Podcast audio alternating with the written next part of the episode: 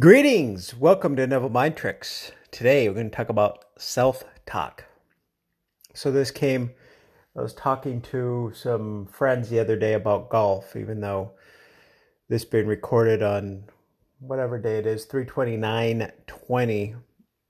We're still in the whole isolation, self social distancing thing.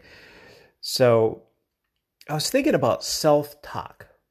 Now, if you've heard my past podcast casts plural when I talk about golf, I don't give a rip. If I go out there, I go out there to have fun. If I have a good shot, I have a good shot. If I have a bad shot, I'll I'll revise it in the world of Caesar by picking it up and putting it to where I wanted it to go.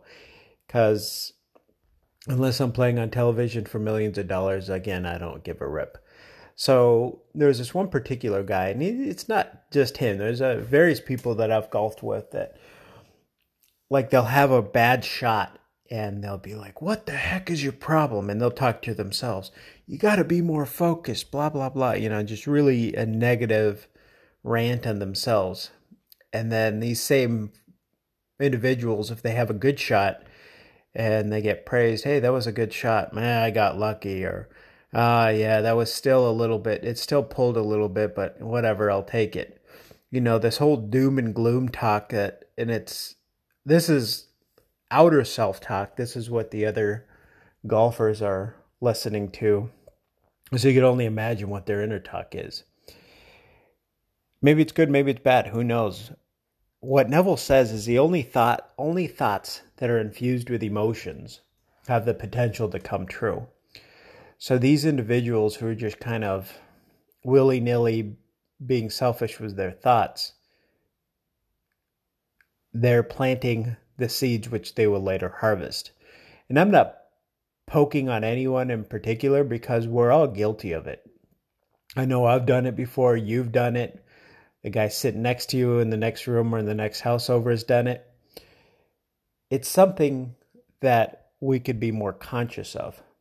And again, a lot of a lot of the self talk thing comes with individuals feeling as though they have to be the same person they are with the group of people. So, example, the golfer, the golfer that you know is always really hard on him or herself. Next time you play golf with them, the assumption is that they have to be the same person. But we don't. And sometimes people will forget sometimes people don't even pay as much attention as you think they are. So be mindful of, of uh, self talk. Doesn't matter if you're golfing, working, exercising, whatever it is that you're doing. Uh, Neville talks about this a lot. You're talking to yourself all throughout the day. Very, he uh, compares it with eating and drinking. You can't go through the day without eating and drinking. Can't go through the day without self talk. Let us go into the silence. Talk better than the best you know.